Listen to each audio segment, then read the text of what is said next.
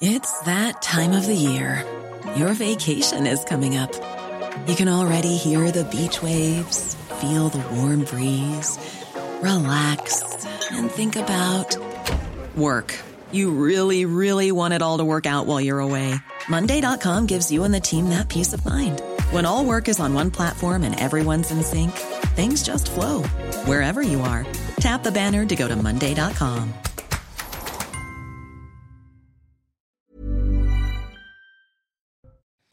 Deux morts, cinq blessés en urgence absolue, un automobiliste en garde à vue, un accident impliquant un bus et une voiture a eu lieu ce vendredi dans les Yvelines. Clément Beaune, ministre délégué au transport, s'est rendu sur place. Une enquête a été ouverte pour homicide et blessures involontaires.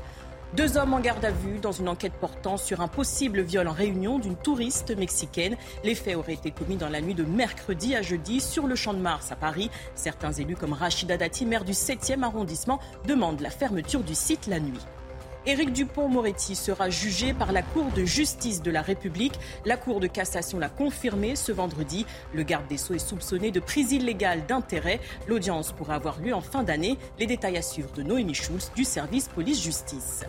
Enfin, légère amélioration sur le front, mais les pompiers restent sur le pied de guerre en Grèce. Un incendie a récemment touché une caserne militaire proche de Nea Angialos. Elle a provoqué une série d'explosions dans un entrepôt de munitions. On fera le point sur la situation avec notre correspondant.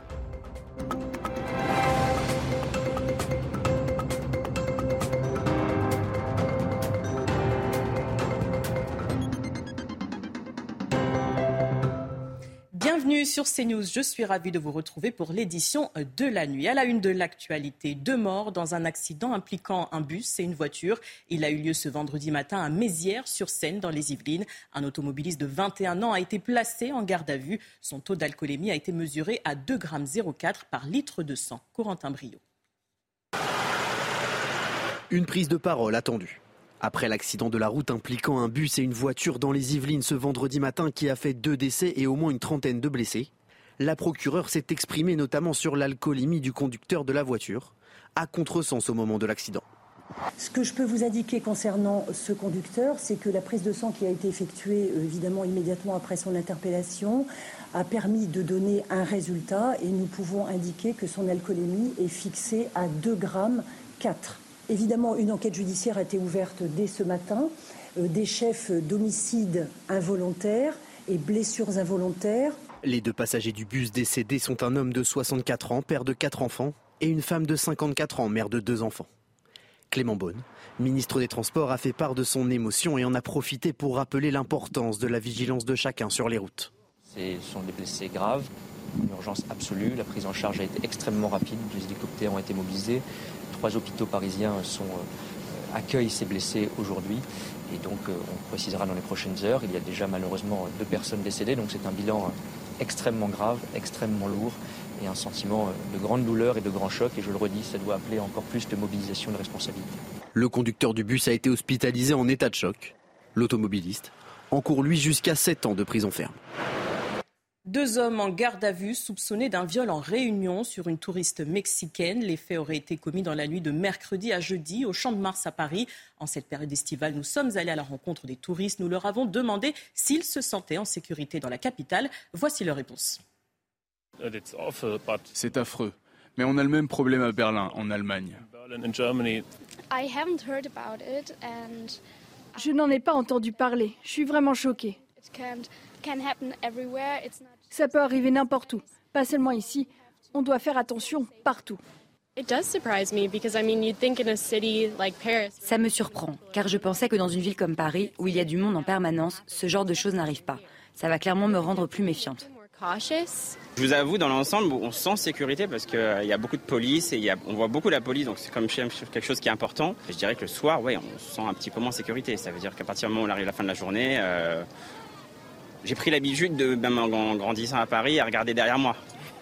Le défi est colossal, ce sont les mots de Gabriel Attal. Le ministre de l'Éducation nationale et de la jeunesse a présenté sa feuille de route ce vendredi. Dans une interview au quotidien Midi Libre, il prône la fermeté et le retour de l'autorité notamment. Vincent Fernandez.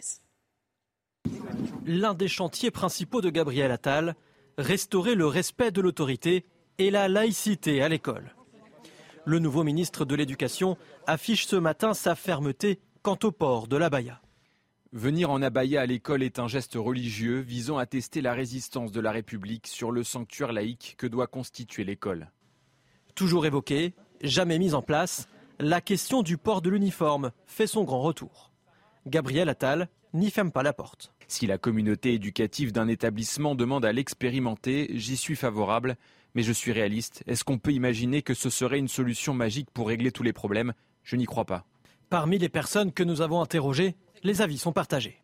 Le fait que tout le monde soit habillé de la même manière, qu'il n'y ait pas de différence, au moins euh, personne ne pourra avoir un, un premier regard sur toutes ces catégories sociales. J'estime que ça, ça introduit a priori des, contraintes pour les parents, euh, pour les enfants. C'est une très bonne idée euh, parce que ça met tous les enfants euh, sur le même plan d'égalité. Hein. Enfin, le ministre de l'Éducation évoque le harcèlement scolaire. Un plan interministériel doit être présenté à la rentrée. Les membres du gouvernement sont désormais en vacances, un repos qui se veut tout de même studieux. Les ministres doivent être mobilisables. Si certains restent à Paris pour préparer la rentrée, d'autres ont choisi le sud de la France cet été. Vincent Fernandez.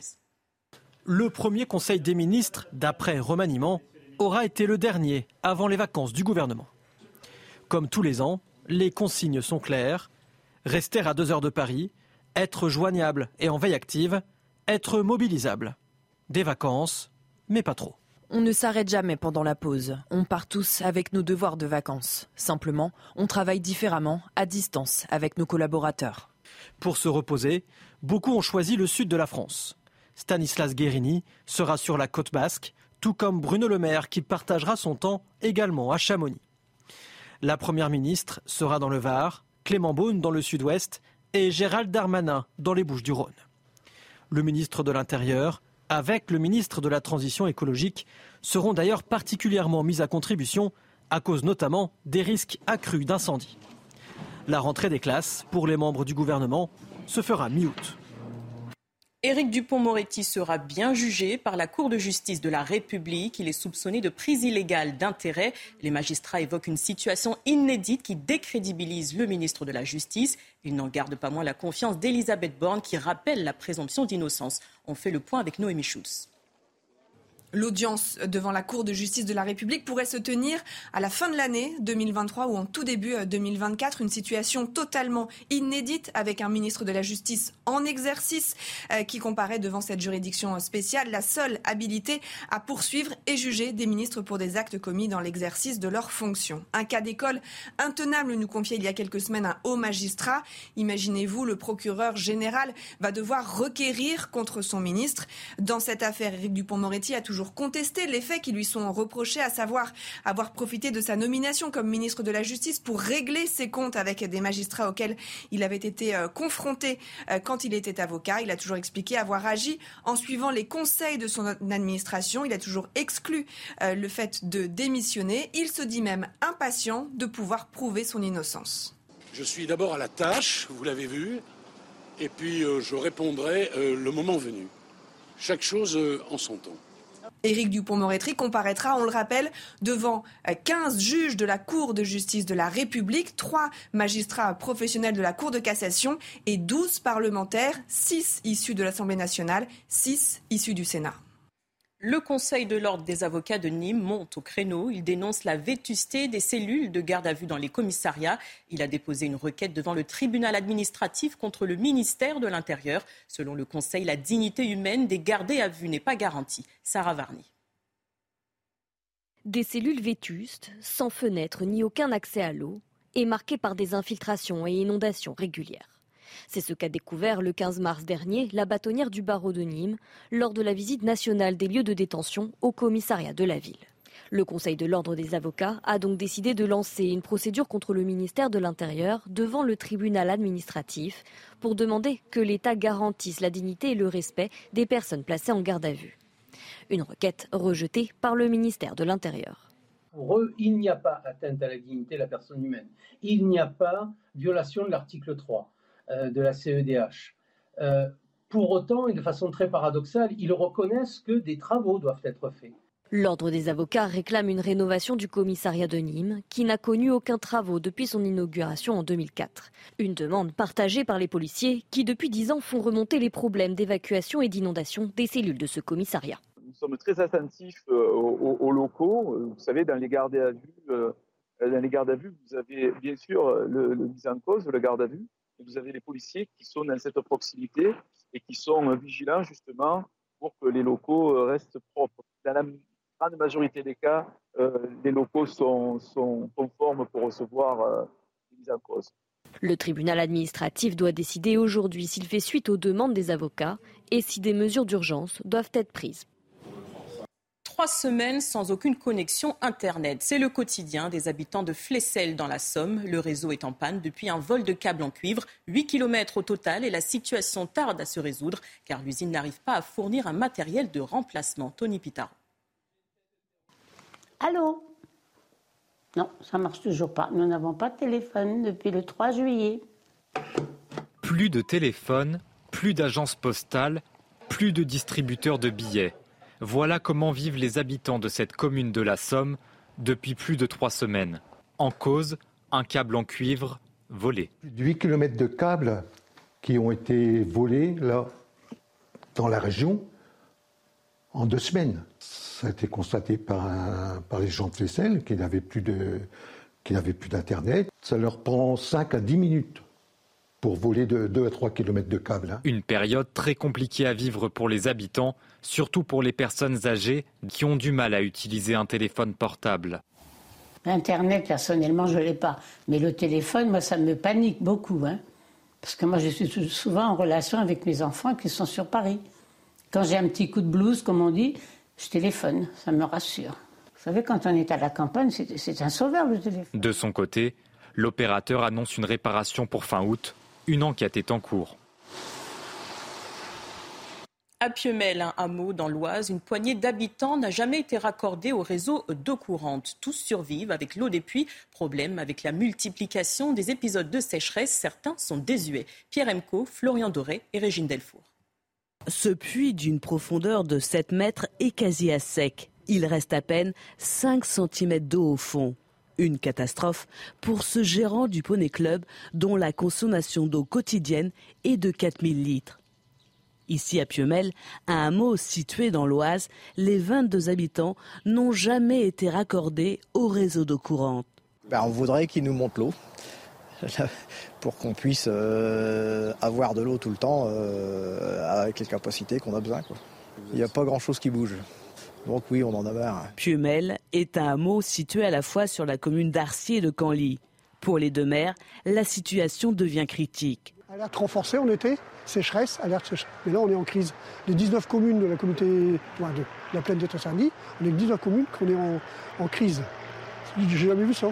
Face à l'urgence, une borne de puisage va être installée. Les habitants munis d'une carte prépayée pourront l'utiliser.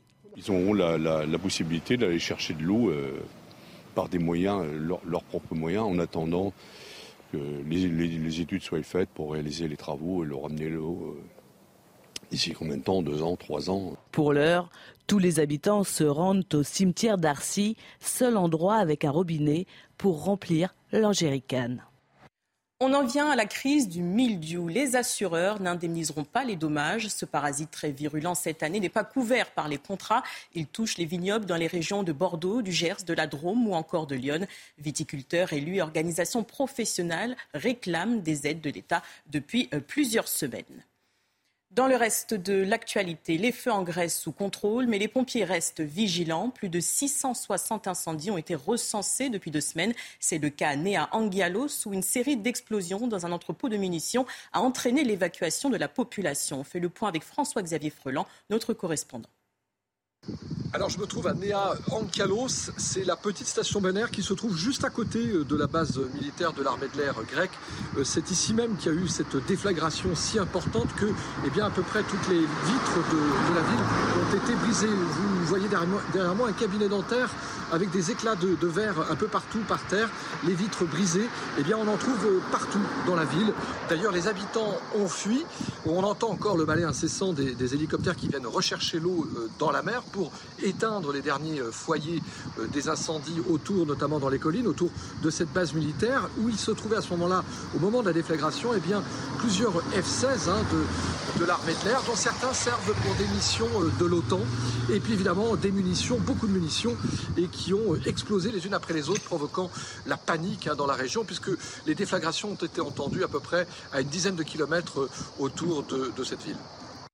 Les bouquinistes parisiens priés de déménager à l'approche des Jeux Olympiques de Paris 2024. Les autorités évoquent des mesures de sécurité. 570 boîtes sur les quais sont concernées, mais ces bouquinistes présents depuis 450 ans n'ont pas l'intention de bouger. Écoutez. La mairie nous demande euh, de déménager, de déménager nos boîtes. Euh, environ 600 boîtes vont être euh, déménagées pour l'ouverture, pour la journée d'ouverture des Jeux Olympiques, parce qu'il y aura une cérémonie sur la scène. Donc ça va gêner la vue et pour aussi des problèmes de sécurité, la préfecture nous demande de dégager, purement simplement, voilà de Paris les invite à participer à un village des bouquinistes dans un quartier littéraire proche de la Seine. Mais pour les riverains, leur place reste sur les quais, un secteur avec une identité bien marquée. Écoutez. Euh, ça fait partie de, Paris, ça fait partie de, voilà, de, l'image qu'on se fait aussi de Paris, des bords de Seine, où on, flâne. Et, je trouve ça un peu dommage que, que les touristes venant du monde entier euh, euh, ne voient pas aussi cet aspect-là de, Paris. Je comprends pas trop pourquoi pendant les JO tout devrait fermer, tout devrait s'arrêter. J'ai l'impression que on sait que les JO, c'est un grand événement mondial et ça montre la richesse d'un pays. Euh. Je pense que c'est des Parisiens, des gens qui vivent de ça et qui vont en subir les conséquences et je trouve pas ça normal. Déjà, ça fait partie un peu du cachet des paris. Les bouquinistes ont été tout le temps là. Ils se battent pour préserver cette tradition et continuer. Et le minimum, c'est quand même de leur permettre de continuer leur activité. Les fêtes de Bayonne battent leur plein depuis ce mercredi. Chaque année, l'événement attire plus d'un million de visiteurs. Cet été, l'accent est mis sur la vigilance contre les agressions sexuelles. Après plusieurs affaires de viol notamment, associations et municipalités sont à pied d'œuvre. Célia Gruyère. Du blanc, du rouge et des champs basques, il n'est pas difficile de deviner où l'on se trouve. Le coup d'envoi des fêtes de Bayonne a été donné mercredi soir sur la place de la Liberté pour cinq jours de festivités. De quoi ravir ceux qu'on appelle les festaires. Pour moi, euh, ça représente euh, le bon vivant, euh, les copains, la bonne bouffe et juste le kiff. S'ils sont nombreux à profiter des animations, les collectifs contre les violences sexistes et sexuelles sont aux aguets. L'année dernière, deux hommes avaient été mis en examen pour le viol d'une femme de 27 ans durant les fêtes. Alors les associations œuvrent avec la municipalité à une meilleure prévention. C'est notamment le cas du collectif Maïna. L'idée, euh, c'était à la fois de pouvoir faire, d'aller vers les festaires pour faire de la prévention euh, sur les questions de sexisme et euh, sur toutes les, formes d'agression sexiste et sexuelle. Donc à la fois faire de la prévention en, allant vers, à la fois tenir un, stand sous un barnum qui permettait, si besoin, d'accueillir d'éventuelles victimes avec des professionnels formés. Une prévention indispensable à mener. Pour preuve, hier matin, la préfecture des Pyrénées-Atlantiques a déjà fait état d'une suspicion d'agression sexuelle. Tout de suite, place Et on démarre ce journal des sports avec la Coupe du Monde féminine de football. Ce samedi, la France affronte le Brésil pour son deuxième match dans la compétition. Les Bleus doivent composer avec une accumulation de blessures, dont celle de la capitaine Wendy Renard. Mais pour Hervé Renard, il garde un espoir de voir la Lyonnaise sur le terrain. On écoute le sélectionneur et la défenseuse Maëlle Lacrard. En ce qui concerne Wendy, euh, bien sûr, on, on espère euh, que demain tout ira bien parce qu'on a besoin d'elle. On n'en est pas certain ce soir à 100%. On aura la réponse demain parce que les entraînements, ça ressemble à rien à un match de compétition. Donc, euh, on verra demain. C'est vrai qu'avec le groupe, on parle souvent. On, sait qu'on a les qualités pour, euh, pour mettre en place notre jeu, tout simplement. Et euh, voilà, il faut, faut, savoir être libéré. Euh, et quand on joue sur nos qualités, on peut, que, on peut ne pas s'inquiéter. Donc, euh, On espère, comme a dit le coach, le Brésil, c'est une autre équipe avec des caractéristiques différentes. Donc, je pense que c'est une équipe qui se rapproche de, notre jeu aussi. Donc, voilà, il faut lâcher les chevaux, il faut être naturel et, et jouer pleinement ce match demain. On passe au tennis. Arthur Fils a réalisé l'exploit en éliminant Casper Ruud sur la terre battue d'Hambourg. Une victoire en 2-7, 6-0, 6-4. Le double finaliste de Roland Garros s'est incliné face au Français de 19 ans. Pour la première fois de sa carrière, il remporte un match contre un top 10 mondial. Arthur Fils n'a toujours pas perdu le moindre set depuis le début du tournoi. Il affrontera l'Allemand Alexander Zverev en demi-finale ce samedi. On en vient au Grand Prix de Belgique de Formule 1. Max Verstappen, double champion du monde, a été le plus rapide lors des qualifications, mais c'est bel et bien le monégasque Charles Leclerc qui partira en pole position ce dimanche après-midi. Clément Cressio. Il fallait se sortir de l'eau à Spa pour espérer une place de choix sur la grille dimanche. Dans des conditions alternant entre le sec et l'humide, Max Verstappen évidemment s'en sort le mieux. Mais pénalisé pour des changements mécaniques, le néerlandais ne partira que sixième. La pole position revenant finalement à Charles Leclerc, sa première depuis avril en Azerbaïdjan. Ferrari en forme en Belgique avec Carlos Sainz cinquième. Une Red Bull sera quand même en première ligne. Sergio Pérez de retour à son niveau partira deuxième. Toujours compliqué pour Alpine en plein week-end de remaniement. Ocon tape le mur, scotché en 15e position. Gasly fait à peine mieux 12e. Deuxième Grand Prix de suite où les deux tricolores manquent le top 10. Restez avec nous à suivre une nouvelle édition sur CNews. Nous reviendrons sur cet accident impliquant un bus et une voiture. Il a eu lieu ce vendredi à Mézières-sur-Seine dans les Yvelines. Bilan deux morts, cinq blessés en urgence absolue et un automobiliste en garde à vue. Son taux d'alcoolémie a été mesuré à 2,04 g par litre de sang. Retrouvez tous nos programmes et plus sur cnews.fr.